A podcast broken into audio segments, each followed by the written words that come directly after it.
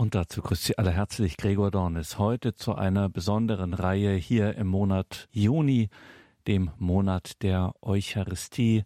Gestern haben wir Fronleichnam gefeiert und in den kommenden Wochen werden wir jeweils am Donnerstag und Freitag Schwester Dr. Theresia Mende hören, die Dominikanerin, bekannt durch das Augsburger Institut für Neuevangelisierung, beschäftigt sich in einer Reihe Eucharistie und Neuevangelisierung mit eben der Bedeutung der Eucharistie für die Neuevangelisierung. Die Eucharistie von ihrem Wesen her schon missionarisch, nämlich wie Schwester Theresia selber sagt, das ununterbrochene Herausgehen Gottes aus sich selbst, um die Menschheit zu umarmen. Hören Sie heute also den ersten Teil dieser neuen Reihe Eucharistie und Neuevangelisierung, eine Reihe von Schwester Dr. Theresia Mende. Liebe Hörerinnen und Hörer von Radio Horeb, liebe Interessierte an der Neuevangelisierung. Das Thema unserer Vortragsreihe lautet Jesus selbst ist der Missionar die Bedeutung der Eucharistie und der eucharistischen Anbetung für die Neuevangelisierung. Ein eigenartiges Thema, das gleich mehrere Fragen aufwirft. Erstens, wieso ist Jesus der Missionar? Ist es nicht umgekehrt, dass wir Menschen die Missionare, das heißt die Gesandten Jesu sind und er der Verkündigte? Zweitens, Wieso braucht unser Land, das schon seit fast 2000 Jahren evangelisiert, wir sagen auch christianisiert ist, eine neue Evangelisierung? Und drittens, was hat das alles mit Eucharistie und eucharistischer Anbetung zu tun? Um den Sinn der Themenstellung zu verstehen, müssen wir einmal auf die gegenwärtige Situation der Kirche in unserem Land schauen – Natürlich leben wir in einem christlichen Land. Wenn unser Land sich auch mehr und mehr in eine multikulturelle und multireligiöse Gesellschaft verwandelt, sich immer mehr Menschen aus anderen Religionen bei uns ansiedeln und zugleich die Christen selbst sich dem Christentum entfremden, aus der Kirche austreten und ihre Kinder nicht mehr taufen lassen, so hat unser Land doch seine Wurzeln tief im Christentum. Fast 2000 Jahre christliche Geschichte prägen es und brachten wunderbare Zeugnisse christlicher Kultur hervor. Kirchen und Klöster, Theologie und religiöses Brauchtum und vieles andere mehr. Und trotzdem werden die Kirchen heute immer leerer. Viele braucht man schon gar nicht mehr, sie werden profaniert, umgewidmet oder abgerissen. Nur noch neun Prozent der Katholiken feiern sonntags die heilige Messe mit. Ihre Mitglieder schrumpfen. 2019 sind über 270.000 Katholiken aus der Kirche ausgetreten. Tendenz steigend. Und manche prognostizieren, dass bis 2060 die Kirche um die Hälfte ihrer Mitglieder geschrumpft ist. Ohne ein allzu dunkles Bild von der Kirche zeichnen zu wollen, muss man doch angesichts dieser Fakten nüchtern feststellen, die Kirche steckt in einer tiefen Krise, einer vielfältigen Krise. Wir sprechen von Glaubenskrise, Missbrauchskrise, Berufungskrise, finanzielle Krise, Familienkrise, Führungskrise, Ehekrise, Orientierungslosigkeit, Haltlosigkeit und vieles andere mehr. Kardinal Robert Sarah bis vor kurzem noch Präfekt der Kongregation für den Gottesdienst und die Sakramentenordnung, fühlte sich zutiefst erschüttert von dieser Situation der Kirche. Er konnte nicht mehr an sich halten und veröffentlichte 2019 mit 74 Jahren ein Buch mit dem Titel Herr, bleibe bei uns. Darin schreibt er Viele Christen haben die Orientierung verloren. Täglich erhalte ich von allen Seiten Hilferufe von Menschen, die nicht mehr wissen, was sie glauben sollen. Täglich empfange ich in Rom entmutigte und verletzte Priester. Die Kirche macht die Erfahrung einer dunklen Nacht. Jeden Tag erreichen uns fürchterliche Nachrichten. Es vergeht keine Woche, ohne dass ein neuer Fall von sexuellem Missbrauch aufgedeckt wird. Jeder einzelne Skandal zerreißt unser Herz als Söhne der Kirche. Was sollen wir tun? In Krisensituationen wird schnell der Ruf nach einem bewährten Krisenmanagement laut. Wir müssen handeln, bevor es zu spät ist. Aber wenn es schon zu spät ist, wenn das Haus schon an allen Ecken brennt, was dann? Es gibt in der Tat Krisen in der Kirche, in denen wir mit unseren menschlichen Mitteln, mit Evaluation und Reflexion, mit Konzepten und Synoden nichts mehr ausrichten können. Krisen, in denen wir praktisch Konkurs anmelden und zugeben müssen, dass jetzt nur noch der Herr selbst helfen kann. Und der Herr wird helfen, weil er seine Kirche liebt und ihr ewigen Bestand versprochen hat. Ich bin der Überzeugung, dass wir heute in einer solchen Zeit der Kirche leben, einer Zeit der größten Krise, aber auch einer Zeit der größten Gnade, weil Gott selbst im Kommen ist, um seine Kirche zu retten. Das ist keine leere Behauptung, sondern einfach Realität, die ich seit vielen Jahren immer wieder erfahre. Dabei ist die Art und Weise des Kommens Gottes in unsere Welt hinein kein Triumphmarsch mit Pauken und Trompeten, kein überwältigendes Ereignis, das alle in die Knie zwingt. Es ist ein leises, demütiges Kommen, verborgen in einem kleinen Stück Brot der heiligen Eucharistie. Und überall in der Kirche, wo es eucharistische Aufbrüche gibt, seien sie auch noch so klein, fängt christliches Leben an, wieder zu blühen. In den Pfarrgemeinden, in den Familien oder anderen Gruppen.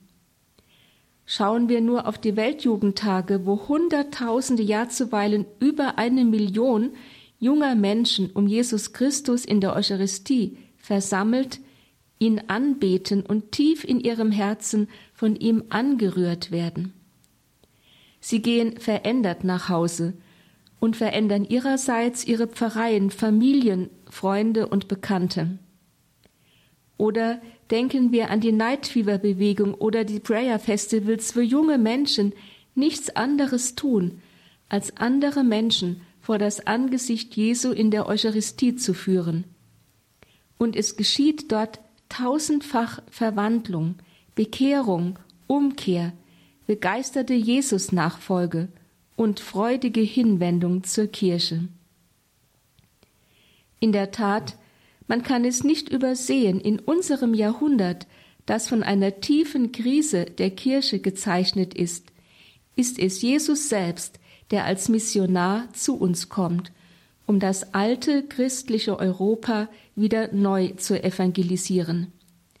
Und die Art und Weise seines missionarischen Kommens und Wirkens unter uns ist die Eucharistie. In der folgenden Vortragsreihe möchte ich diesen Gedanken entfalten. Im ersten Vortrag heute werde ich zeigen, dass das Kommen Gottes in der heiligen Eucharistie per se schon ein missionarisches, die Menschen anrührendes und gewinnendes ist, dass somit die heilige Eucharistie schon von ihrem innersten Wesen her missionarisch ist und dass sie überall da, wo sie auf eine alte, aber müde gewordene christliche Kirche trifft, sich automatisch in eine neu evangelisierende Eucharistie verwandelt, die in der alten christlichen Kirche eine neue Evangelisierung in Gang setzt. Doch schauen wir zuerst einmal auf die Heilige Schrift. Schon im Alten Testament kündigt sich an, dass da, wo Menschen in ihrer Verantwortung für das Gottesvolk versagen, Gott selbst an ihre Stelle tritt, dass er praktisch selbst in ihre Verantwortung eintritt, um sein Volk zu retten und zu führen, dass er selbst ihr Hirte wird, wenn weit und breit keine menschlichen Hirten mehr zu sichten sind und das Gottesvolk, allein gelassen und der Gefahr ausgeliefert, sich in alle Richtungen hin zerstreut. So entfaltet Gott in Ezechiel 34 vor den Augen des Propheten ein grandioses Bild von sich selbst als dem Hirten seines Volkes. Er sagt, wo meine Hirten, gemeint sind die politischen und religiösen Führer Israels, versagt haben, wo sie die Schafe vernachlässigen oder gar fressen, statt sie zu behüten und zu weiden, da trete ich selber für sie ein. Wörtlich, ich reiße meine Schafe aus ihrem Rachen, sie sollen nicht länger ihr Fraß sein. Denn so spricht Gott der Herr, jetzt will ich meine Schafe selber suchen und mich selber um sie kümmern. Ezechiel 34, Vers 10 und 11. Und wie tut Gott das? Die Evangelisten sagen es uns im Neuen Testament unmissverständlich. Indem Gott selbst in unsere Welt gekommen ist, in seinem Sohn Jesus Christus, damit die Welt durch ihn gerettet wird. So Johannes in 3,17 und Lukas in 19,10. In Lukas sagt Jesus über sich selbst, der Menschensohn ist gekommen, zu suchen und zu retten, was verloren ist. Und nicht zuletzt nennt Jesus sich unter Rückgriff auf Ezechiel 34 in Johannes 10, 14 ausdrücklich den guten Hirten. Ich bin der gute Hirte, ich gebe mein Leben hin für meine Schafe. Dieses Kommen Gottes in die Welt in seinem Sohn Jesus Christus ist jedoch nicht eine einmalige Tat geblieben, die sich vor 2000 Jahren ereignet hat. Bis heute kommt Gott Tag für Tag in unsere Welt, um einen jeden einzelnen von uns, Sie und mich, persönlich an der Hand zu nehmen und aus unseren Sackgassen herauszuführen. Dies geschieht in der heiligen Eucharistie. Die heilige Eucharistie ist also, wie schon angedeutet, das permanente Kommen Gottes in unsere Welt. Sie ist von sich aus, von ihrem Wesen her also missionarisch.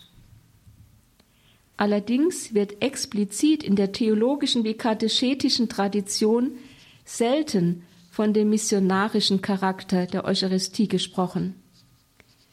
Natürlich ist es klar, dass mit dem missionarischen Charakter der Eucharistie nicht eine Art Werbeaktion gemeint ist, als ob Eucharistie eine Methode wäre, eine neben anderen, um Menschen für das Christentum zu gewinnen. Das wäre eine unwürdige Verzweckung von Eucharistie und würde rein gar nichts bewirken. Eucharistie ist vielmehr in dem Sinne missionarisch, als sie von ihrem Wesen her das permanente Kommen Gottes in die Welt hinein ist, das beim letzten Abendmahl begonnen hat und in jeder Eucharistiefeier durch die gesamte Geschichte hindurch bis zur Vollendung am Ende der Zeiten andauert. Es ist ein Kommen Gottes, das deshalb missionarisch ist, weil Gott in ihm aus sich selbst heraustritt, seine Ewigkeit verlässt, um uns Menschen in der Zeitlichkeit zu begegnen und uns in seine ewige Umarmung hineinzuziehen. Und es ist ein Kommen Gottes, das sich deshalb permanent ereignet, weil es in jeder Eucharistiefeier jedem daran teilnehmenden Menschen persönlich zugewandt wird, wenn er die heilige Kommunion empfängt. So kann man sagen, dass Eucharistie eine die gesamte Weltgeschichte durchwirkende Mission Gottes ist, Mission Gottes pur. Diese Art der Mission Gottes, sein Heraustreten aus sich selbst und Kommen in die Welt, um die Menschheit und jeden Einzelnen in ihr zu umarmen, deutete sich schon im Alten Testament an. Dort im Buch des Propheten Jesaja sagt Gott von sich selbst: Den ganzen Tag strecke ich meine Hände aus nach einem abtrünnigen Volk, das einen Weg ging, der nicht gut war, nach seinen eigenen Plänen, nach einem Volk, das in seinem Trotz mich ständig ärgert. Jesaja 65, 2 bis 3. Damit offenbart Gott sein innerstes Wesen.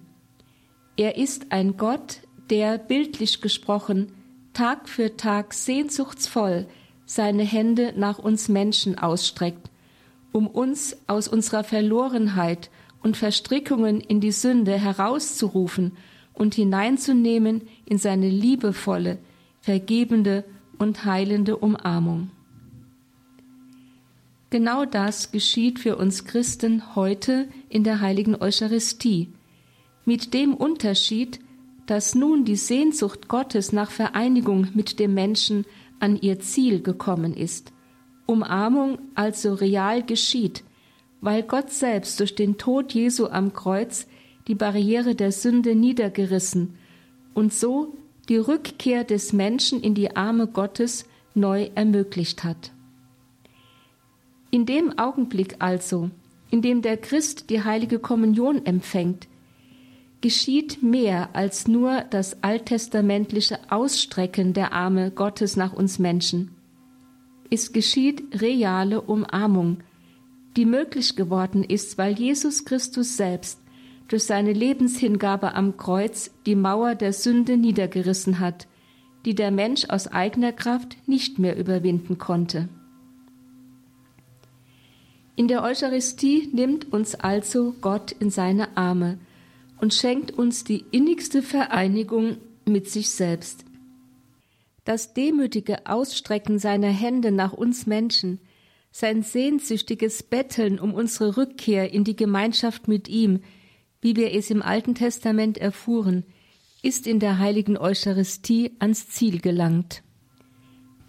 So ist Eucharistie wesenhaft missionarisch, denn der Preis dafür war ja das Heraustreten Gottes aus sich selbst, sein Hineinkommen in unsere Welt, um in der äußersten Konsequenz seiner Liebe sein Leben für uns hinzugeben und diese Hingabe durch die ganze Geschichte hindurch in der Eucharistie zu vergegenwärtigen.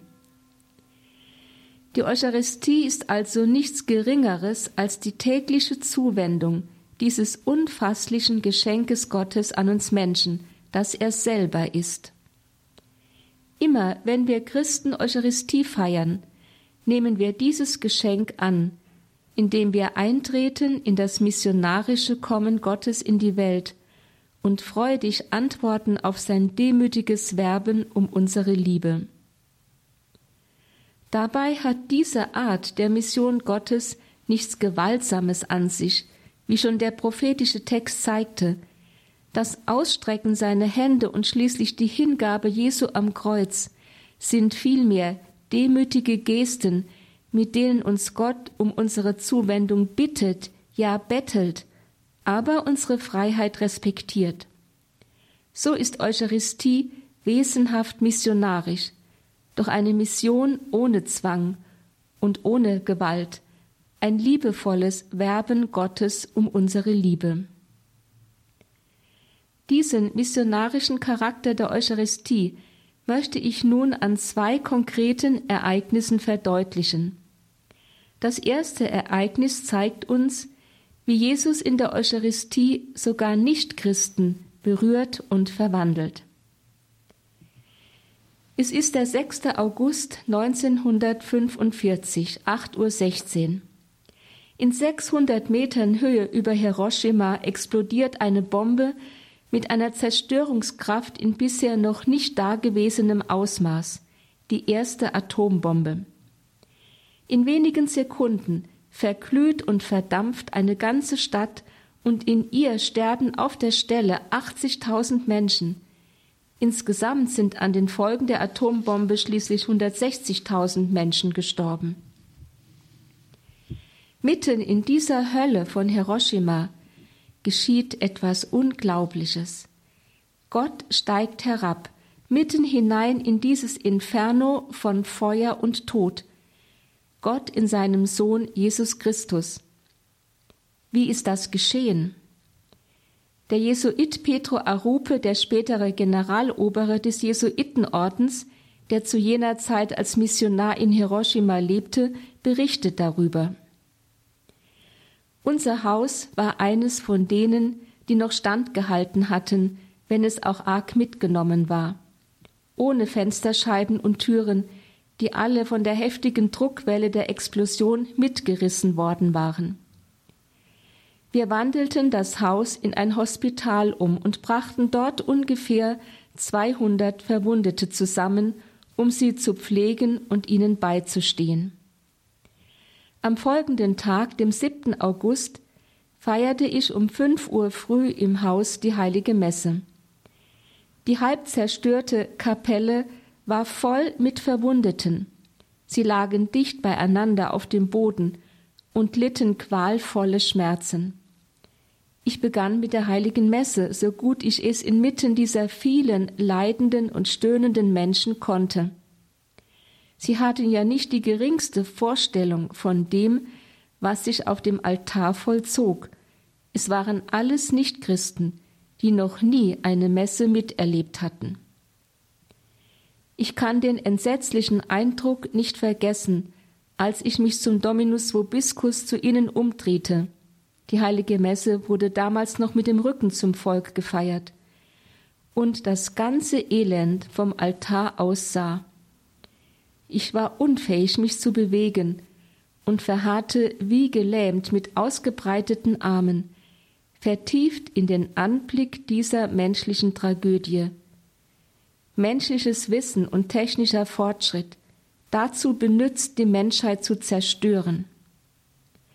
Sie sahen mich alle mit Augen voller Qual und Verzweiflung an, als ob sie irgendeinen Trost erwarteten, der vom Altar kam.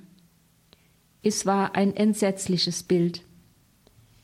In wenigen Minuten würde der hier auf dem Altar sein, von dem Johannes der Täufer gesagt hatte, Mitten unter euch steht der, den ihr nicht kennt.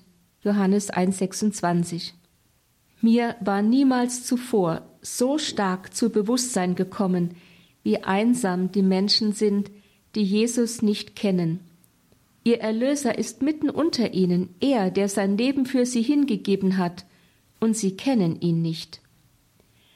Als ich die Hostie vor diesen verwundeten und zerfetzten Körpern erhob, stieg in meinem Herzen die flehentliche Bitte auf Mein Herr und mein Gott, hab Mitleid mit diesen Schafen, die keinen Hirten haben. Herr, lass sie an dich glauben. Und in der Tat, Ströme von Gnaden gingen in den folgenden Wochen und Monaten von diesem Altar und dieser Hostie aus. Sechs Monate später, als bereits alle geheilt unser Haus verlassen hatten, nur zwei waren gestorben, hatten viele von ihnen die Taufe empfangen und alle hatten erfahren, dass Jesus Christus, der sein Leben für uns hingegeben hat, und in der Eucharistie unter uns geblieben ist, ein Mitleiden und einen Trost schenken kann, der weiter reicht als aller menschlicher Trost, dass er einen Frieden schenken kann, der es möglich macht, sogar mitten im Leid zu lächeln und selbst denen zu verzeihen, die so schreckliches Leid über uns gebracht haben. Soweit der Bericht von Petro Arupe. Jesus in der Eucharistie, in der Hostie unter diesen so furchtbar zerfetzten menschlichen Körpern. Wieso haben diese Menschen, die doch keine Christen waren, die keine Ahnung von der Eucharistie hatten, die noch nicht einmal das Wort kannten, geschweige denn einen Erstkommunionunterricht erhalten oder Theologie studiert hätten, die also absolut Eucharistie unfähig waren, wie wir heute sagen würden. Wieso haben ausgerechnet diese so entsetzlich leidenden Menschen sich von Jesus in der Eucharistie anrühren lassen? Wieso konnte er sie erreichen, trösten und ihre Wunden heilen, so dass sich fast alle taufen ließen? Nun, diese Menschen haben zutiefst gespürt, in diesem kleinen Stück Brot ist Gott zu ihnen gekommen, in diesem kleinen Stück Brot hat er ihren menschlichen Leib angenommen, auch den von menschlicher Gewalttat so grausam zerfetzten Leib. In diesem kleinen Stück Brot teilt Gott ihr Schicksal. Angesichts dieser existenziellen Erfahrung braucht es keine theoretische Belehrung mehr. Jesus selbst überzeugt die so furchtbar leidenden Menschen mit seiner realen Gegenwart, mit seiner Gegenwart als der selbst in Leid und Tod hingegebene. Er überwältigt sie mit seiner liebevollen Umarmung, was ja Eucharistie ihrem Wesen nach ist, Umarmung des Menschen durch Gott. Und er zieht sie zugleich hinein in seine alles Leid, alle Gewalt und alles Unrecht besiegende Liebe. Jesus in der heiligen Eucharistie ist in dieser Extremsituation, wo Menschen nichts mehr ausrichten können, selbst der Missionar. Er überzeugt und gewinnt durch seine reale und personale Gegenwart, die zugleich überströmende und sich selbst hingebende Liebe ist. Eine Liebe, der kein Preis zu hoch ist und kein Opfer zu schwer, auch nicht das Opfer des eigenen Lebens am Kreuz. Aber so könnte man hier einwenden, dieses Ereignis in Hiroshima ist doch schon viele Jahrzehnte vorbei. Die Menschen damals waren in einer extremen Notsituation. Heute, in unserer Wohlstandsgesellschaft mit der digitalen Überflutung der Menschen in allen Winkeln dieser Erde, sind die Menschen anders beschäftigt. Heute sind sie nicht mehr so offen für eine Berührung durch Gott in der Eucharistie. Sie sind irgendwie religiös unmusikalisch geworden, oder? Oh nein, ganz und gar nicht, ich sehe das anders. Warum gibt es denn gerade heute zum Beispiel in den kirchlichen Jugendbewegungen so viel Sehnsucht nach Anbetung und so viele überfüllte Anbetungsveranstaltungen, wir haben es schon erwähnt, während sich ansonsten die Kirchen drastisch leeren. Die Menschen tragen eine ungeheure Sehnsucht nach Gott in sich, danach ihm persönlich zu begegnen, und das wird ihnen möglich in der eucharistischen Anbetung. Hier stehen sie unmittelbar vor Jesus, begegnen ihm von Angesicht zu Angesicht eine Erfahrung, die in der medial vermittelten Welt unter Menschen inzwischen rar geworden ist. Hier, wo Jesus in dem gewandelten Brot mit seiner ganzen Gottheit und Menschheit real präsent ist, hier, wo er mit offenen Armen und einem sehnsüchtigen Herzen auf sie wartet, wird auch ihre Sehnsucht gestillt. Jesus in der Eucharistie fasziniert fesselt sie im wahrsten Sinne des Wortes. Und das trifft auch auf die religiös Unmusikalischen zu, auf die Zweifler und Skeptiker und sogar auf die, die aus irgendeinem Grund den Glauben an Gott ausdrücklich ablehnen. Ich möchte hierzu ein Zeugnis aus meinem eigenen Leben geben. Ich bin in einem gläubigen Elternhaus in der Diaspora aufgewachsen. Gebet, der Besuch der heiligen Messe auch an Werktagen und nicht zuletzt die Treue zur katholischen Kirche waren in unserer Familie eine Selbstverständlichkeit. Dabei wurde uns als Kindern, soweit wir nur zurückdenken konnten, eindringlich der Unterschied von heiliger Messe bzw. Eucharistiefeier in der katholischen Kirche und Abendmahl in der protestantischen Kirche klargemacht. Aber als ich etwa 14 Jahre alt war, kam die große Krise in mein Leben, die die bisherige Harmonie zerbrach. Grund war eine Erfahrung, die sich im Laufe der Jahre fortsetzte und vertiefte. Ich hatte eine Mitschülerin, eine meiner Freundinnen, die mit einem großen Problem zu kämpfen hatte.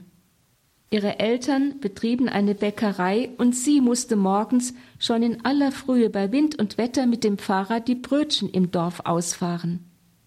Dann kam sie zur Schule. Sie saß oft sehr müde da, tat sich in einigen Fächern sehr schwer, bekam schlechte Noten, und dann weinte sie gefühlt stundenlang neben mir in der Bank. Aber ich konnte ihr trotz Nachhilfe nicht wirklich helfen, es war unmöglich, die Situation zu verändern. Und so stieg nach und nach die Frage in mir auf Gott, warum ist diese Welt so ungerecht? Die einen haben ein schwieriges, die anderen ein liebevolles Zuhause. Die einen sind hässlich, die anderen schön, Die einen sind begabt, die anderen nicht. Die einen sind gesund, die anderen krank oder behindert. Warum ist diese Welt so ungerecht? Diese Frage wurde für mich zu einem grundsätzlichen Gottesproblem, das ich immer tiefer in mein Herz hineinfraß. Warum hast du, Gott, die Welt so ungerecht gemacht? Bist du wirklich ein guter Gott? Oder bist du vielleicht ein Dämon, der Freude hat an der Bosheit, dem Leid und der Ungerechtigkeit in der Welt? Ich konnte die ungerechte Welt mit dem liebenden Gott, wie er bisher überall verkündet wurde, nicht mehr zusammenbringen. Und so wurde nach und nach mein Inneres immer finsterer. Mehr und mehr reduzierte sich schließlich mein Beten auf diese einzige Frage. Bist du Gott ein guter und liebender Gott oder bist du ein Dämon? Schließlich ging es so weit, dass ich mir sagte, wenn das alles so ist, dann brauche ich auch nicht mehr zu leben, dann ist es besser, sich von dieser Welt zu verabschieden. Und es war mir ganz ernst damit. So betete ich am Ende nur noch, Gott, zeige dich mir, zeige mir, ob du ein Dämon bist oder ein guter Gott. Das ging ein paar Jahre so. Eines Tages besuchte ich in meinem Heimatdorf eine Werktagsmesse. Ich weiß gar nicht, was mich dahin getrieben hat. Fünf alte Frauen, ein Ruhestandspriester, der nur noch im Sitzen zelebrieren konnte, ein gräulicher Gesang, also absolut nichts Anziehendes. Als aber der Priester die Wandlungsworte sprach, da hat es mich auf einmal tief im Herzen getroffen. Mir ist plötzlich eine ganz neue Welt aufgegangen, das tief innere Wissen, ja, Gott liebt mich, er liebt mich so sehr, dass er selbst in seinen Sohn Jesus Christus in unsere Welt gekommen ist, um mich an der Hand zu nehmen und aus meinem Elend, meinen Fragen und Zweifeln, ja meiner Verzweiflung herauszuholen. Er liebt mich so sehr, dass er sogar bereit war, in Jesus Christus sein Leben für mich hinzugeben. Und auf einmal wusste ich, dass alles in dieser Welt einen Sinn hat, auch das, was ich nicht verstehe, weil Gott die Liebe ist und weil diese Liebe bereit ist, bis zum Äußersten zu gehen, bis ans Kreuz. Zwar habe ich in diesem Augenblick rein denkerisch noch nicht den Zusammenhang begriffen zwischen dem Kreuzesopfer Jesu und der heiligen Eucharistie, habe also mit dem Intellekt noch nicht verstanden, wieso mir diese Erfahrung gerade in dem Augenblick geschenkt wurde, als der Priester die Wandlungsworte sprach. Das kam erst später. Aber es waren in jenem Augenblick diese zutiefst existenzielle Erfahrung, die eine radikale Wende in mein Leben brachte und mich befähigte, aus ganzem Herzen Ja zu Gott zu sagen. Wenn du so groß bist, sagte ich in diesem Augenblick zu Jesus, wenn deine Liebe so unendlich ist und du kein Leid und keinen Abgrund scheust, um zu mir zu kommen, dann soll dir mein ganzes Leben gehören. Das war der Augenblick meiner Berufung, auch meiner Berufung zur Ordensfrau. Ich habe begriffen, ich muss nicht alles mit meinem Verstand begreifen. Es gibt eine tiefere Ebene im Menschen, die Ebene der Liebe, wo Gott und Mensch sich begegnen, wo menschlich gesprochen Gott mich umarmt und mich hineinzieht in die innigste Gemeinschaft mit ihm selbst. Und wo das geschieht, begreift mein Herz, was der Verstand noch lange nicht oder vielleicht auch nie erfassen kann. Dass nämlich in der Umarmung des Menschen durch Gott in der Eucharistie alles seinen Sinn bekommt, alle Fragen und Zweifel ein Ende haben, alle Verwundung geheilt und alle Verzweiflung in Liebe und Hingabe verwandelt wird. Wenn ich heute mit theologisch geschultem Blick auf diese Erfahrung zurückschaue, kann ich sagen, es war ein intuitives Ergriffenwerden von dem, was die theologische Reflexion nüchtern den Opfercharakter der heiligen Messe nennt. Es war ein tief inneres Begreifen dessen, dass Jesus Christus mir, dem durch Sünde und Zweifel verwundeten Menschen in der Eucharistie sein Opfer am Kreuz ganz persönlich zuwendet, um mich mit Gott zu versöhnen, mich zu heilen und aus dem Dunkel meiner Verzweiflung herauszuholen und in das Licht der Liebe Gottes zu stellen.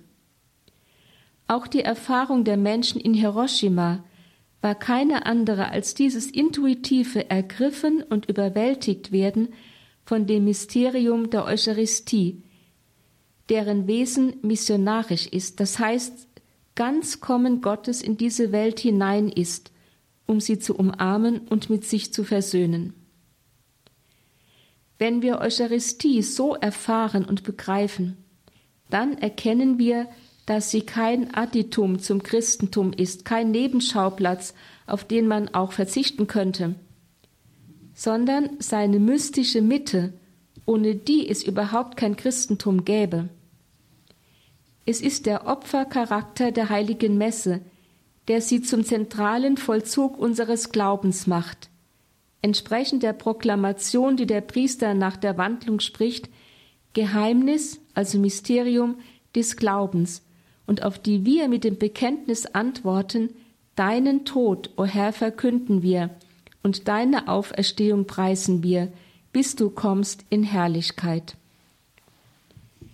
Der Opfercharakter der heiligen Messe wird Thema des nächsten Vortrags sein. Gerade er ist ja in der Theologiegeschichte zu einem zentralen Streitpunkt geworden und wurde schließlich in den letzten Jahrzehnten zugunsten des sogenannten Mahlcharakters der heiligen Messe in den Hintergrund gedrängt.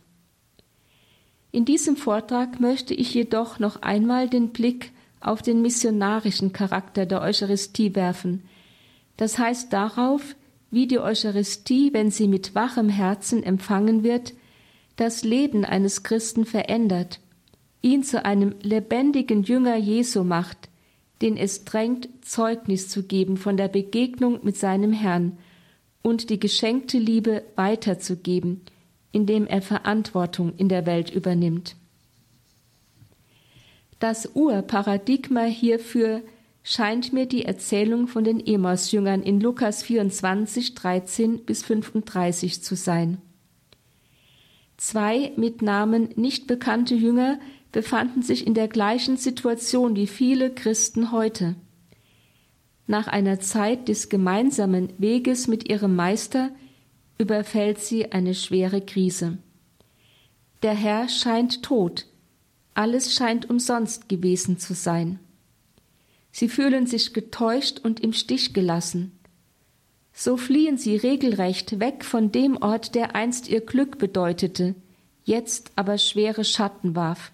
Wir würden heute sagen, weg von der Kirche und weg von Gott, wo man einst Erfüllung und Glück erlebte, jetzt aber nur Enttäuschung und Bitterkeit empfindet, hinein in ein Leben ohne Gott.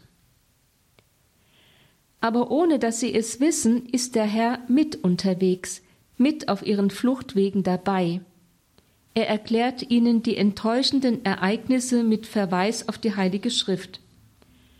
Zwar brennt ihnen hier schon das Herz, und sie spüren irgendwie, dass doch etwas dran sein muss mit diesem Jesus. Doch erst beim Brechen des Brotes, das heißt erst bei der Feier der heiligen Eucharistie, gehen ihnen die Augen auf. Erst durch diese unmittelbare Begegnung mit dem gekreuzigten und auferstandenen in der Weise der heiligen Eucharistie springt der Funke in ihrem Herzen und löst einen inneren Brand aus, der ihnen nicht nur die Augen öffnet, sondern auch das Herz total verwandelt.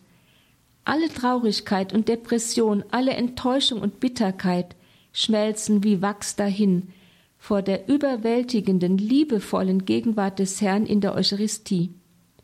Mut, Freude, eine Welle der Liebe und Begeisterung erfassen ihr Inneres, so dass sie sich nicht mehr zurückhalten können, sondern auf der Stelle nach Jerusalem zurückeilen, um ihren Brüdern Zeugnis zu geben, dass Jesus lebt. So müsste es auch uns ergehen, wenn wir mit wachem Herzen Jesus in der Eucharistie begegnen und ihn in der heiligen Kommunion empfangen. Wer eine wahre Erfahrung des Auferstandenen gemacht hat, schreibt Johannes Paul II., und sich durch seinen Leib und sein Blut nährt, kann die erlebte Freude nicht für sich behalten. Die Begegnung mit Christus, die in der Vertrautheit mit der Eucharistie stetig vertieft wird, erweckt in der Kirche und in jedem Christen den Drang zum Zeugnisgeben und zur Evangelisierung. So in dem apostolischen Schreiben Mane Nobiscum Domine von 2004. Bemühen wir uns also darum, jede heilige Messe in diesem wachen und bereiten Herzen zu feiern, damit uns der Herr wirklich anrühren kann. Über Traurigkeit, Enttäuschung und Verzweiflung, die manchmal unser Gemüt gefangen halten wollen, haben wir oftmals keine Macht.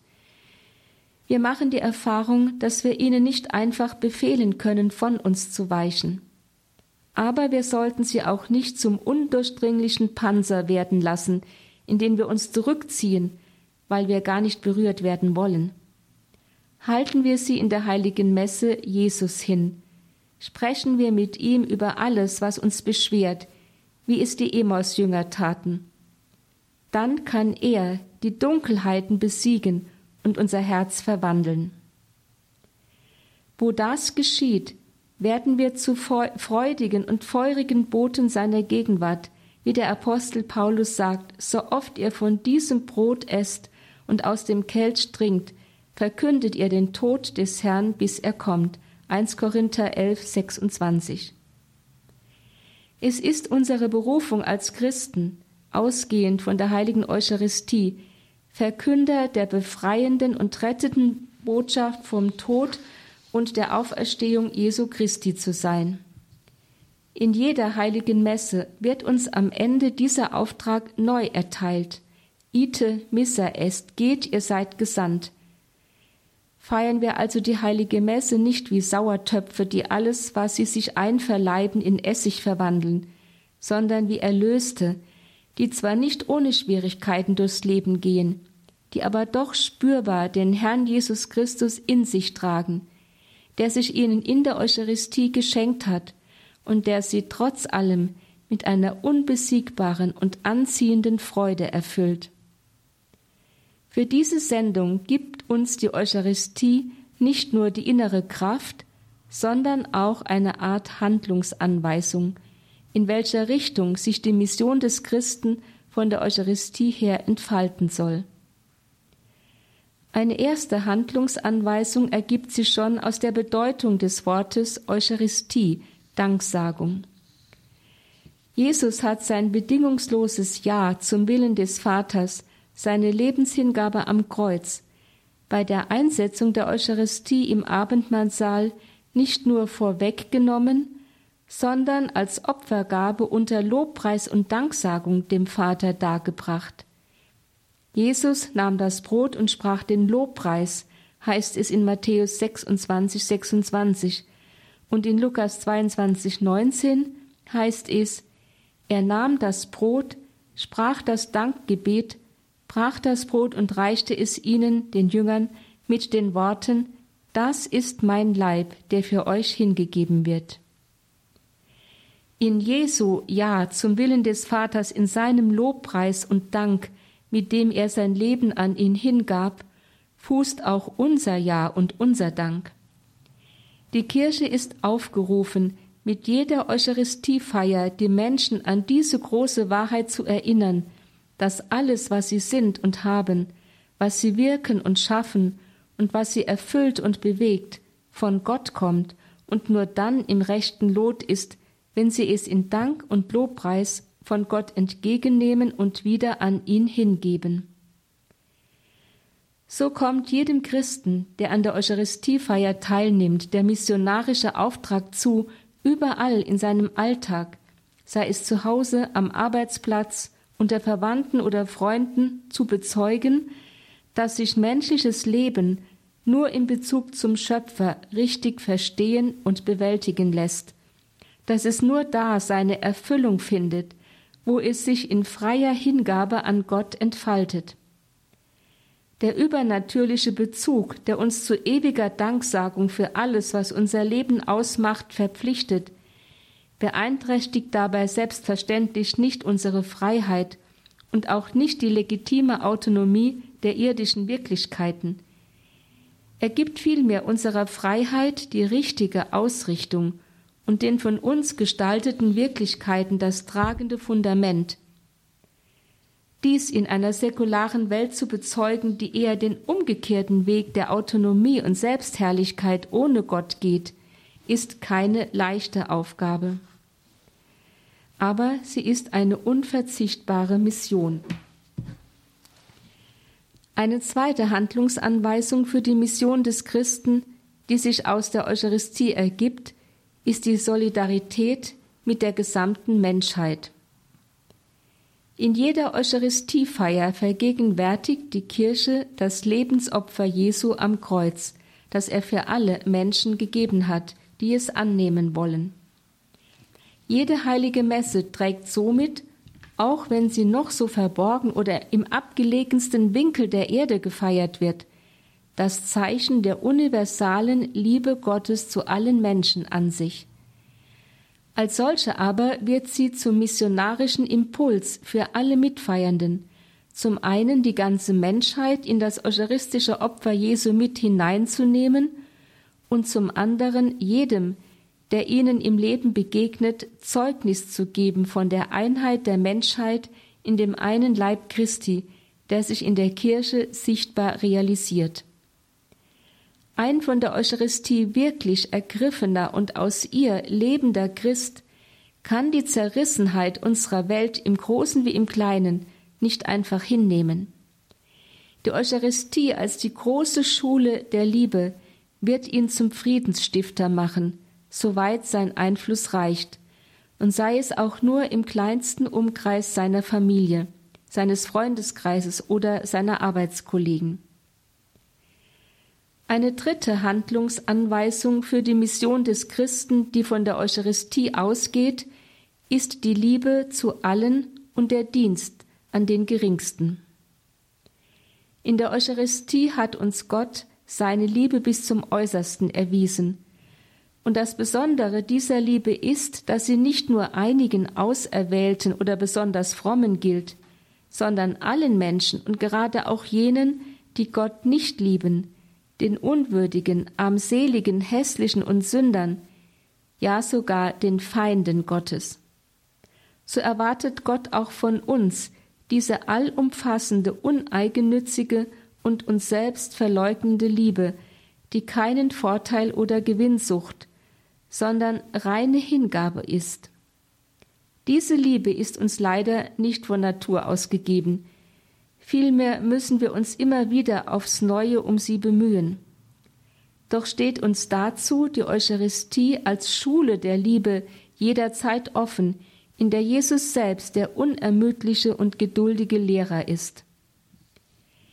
Diese aus der Eucharistie hervorfließende Liebe wird in unserem Leben konkret durch den demütigen Dienst an allen, die uns begegnen, seien sie unsere Freunde oder Feinde, seien sie angesehen oder gering, mächtig oder schwach.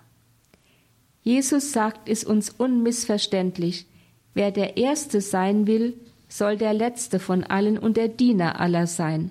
Markus 9,35. Und er verwirklicht selbst diesen Dienst, als er seinen Jüngern die Füße wäscht, also einen Sklavendienst an jenen verrichtet, die in kurze Zeit später verlassen und verraten werden. Begreift ihr, was ich euch getan habe, deutet er anschließend seine Tat und fährt fort. Wenn nun ich, der Herr und Meister, euch die Füße gewaschen habe, dann müsst auch ihr einander die Füße waschen. Ich habe euch ein Beispiel gegeben, damit auch ihr so handelt, wie ich an euch gehandelt habe. Johannes 13, 12 und 14 bis 15. Dieser Bericht über die Fußwaschung steht im Johannesevangelium an der Stelle, an der die anderen Evangelien die Einsetzung der Eucharistie schildern. Johannes will sagen, indem Jesus sich herabbeugt, um die Füße seiner Jünger zu waschen, erklärt er auf plastische Weise den Sinn der Eucharistie als Hingabe seiner selbst und zugleich als missionarischen Auftrag an alle, die ihm nachfolgen, in die gleiche Hingabe einzutreten und nach seinem Beispiel demütig und freiwillig den Dienst an allen und besonders den geringsten, unwürdigsten und schwachen auf sich zu nehmen. Wer Eucharistie in diesem von Jesus gewünschten Sinne feiert, ob Priester oder Laie, muss natürlicherweise demütig werden.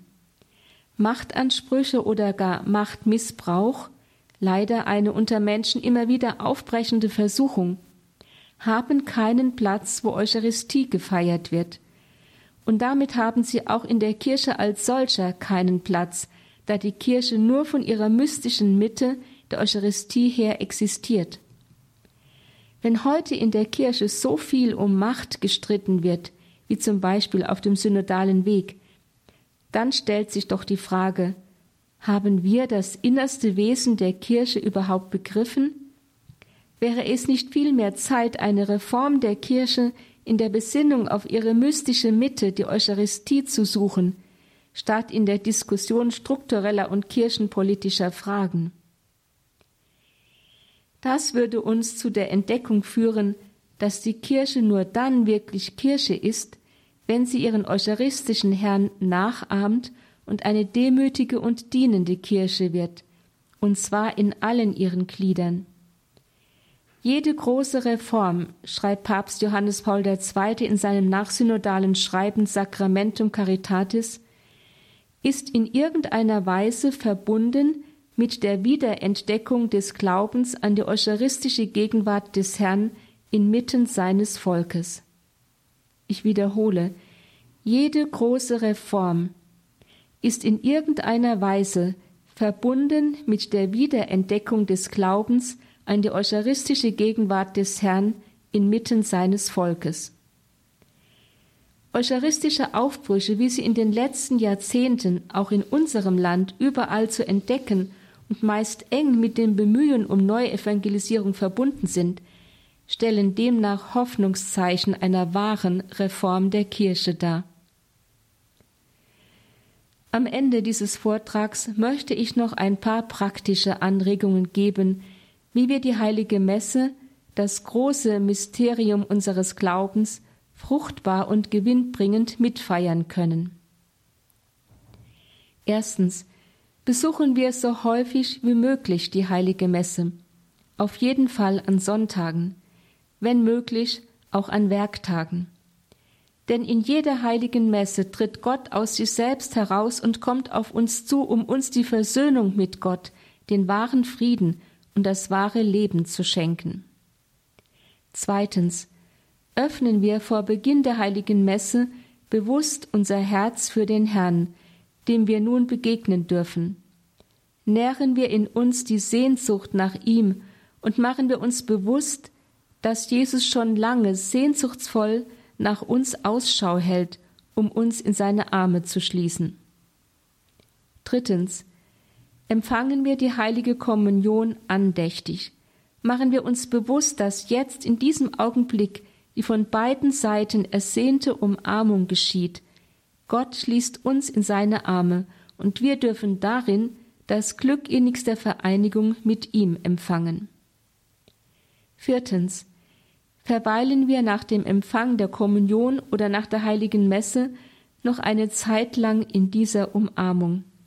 Sprechen wir zu Jesus von Herz zu Herz, vertrauen wir ihm das an, was uns jetzt bewegt, und schweigen wir dann, um seinen Trost zu empfangen. Fünftens. Wenn wir von der heiligen Messe weg in unseren Alltag gehen, nehmen wir Jesus bewusst in unserem Herzen mit, sind wir frohe, erlöste Zeugen seiner Gegenwart in der Welt. Sechstens. Machen wir es uns zur Gewohnheit, immer dann, wenn das Gefecht des Alltags uns gefangen halten will, kurz die Augen zu schließen und für wenige Sekunden zu Jesus in unserem Innern zurückzukehren. Er wird alles, was uns in diesem Augenblick beherrschen will, die Hitze des Zornes, die dunkle Verzweiflung, das Gefühl der Ohnmacht und so weiter, von uns nehmen und uns mit seinem Geist erfüllen, mit der nötigen Versöhnungsbereitschaft und Liebe.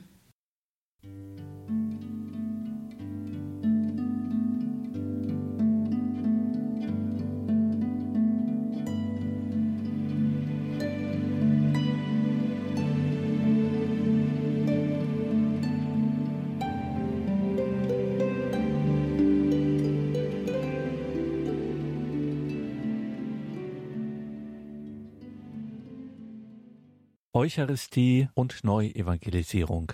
Das war der Einstieg in eine Vortragsreihe, die wir im Monat Juni hören mit der Dominikanerin Schwester Dr. Theresia Mende. Man kennt sie deutschlandweit durch ihre vielen Initiativen und Impulse für eine lebendige Neuevangelisierung, für eine, wie es auch heißt, missionarische Pastoral. Ihr Name eng verbunden mit dem Augsburger Institut für Neuevangelisierung. Liebe Hörerinnen und Hörer, jeweils am Donnerstag und Freitag werden wir hier wieder Schwester Theresia Mende hören zum Thema Eucharistie und Neuevangelisierung. Jetzt im Juni, immer am Donnerstag und Freitag hören Sie diese Reihe Eucharistie und Neuevangelisierung. Das Ganze gibt es natürlich auch in unserer Mediathek auf horeb.org. Schauen Sie auch in die Details zu dieser Sendung im Tagesprogramm Dort finden Sie weitere Links, unter anderem auch zu einem bemerkenswerten Buch, das Schwester Theresia Mende 2020 als Mitautorin und Herausgeberin veröffentlicht hat, gemeinsam mit der Trierer Professorin für Altes Testament Renate Brandscheid. Es heißt Gewaltig und heilig, gepriesen als furchtbar Fragen zum Gottesbild des Alten Testaments erschienen bei D&D Medien. Eine echte Empfehlung. Die näheren Informationen dazu, wie gesagt, in den Details zu dieser Sendung auf horeb.org. Danke Ihnen allen fürs Dabeisein. Jetzt folgt um 21.30 Uhr die Reihe Nachgehört. Diakon Martin Bader stellt die Frage, was ist der tiefere Sinn von Pfingsten?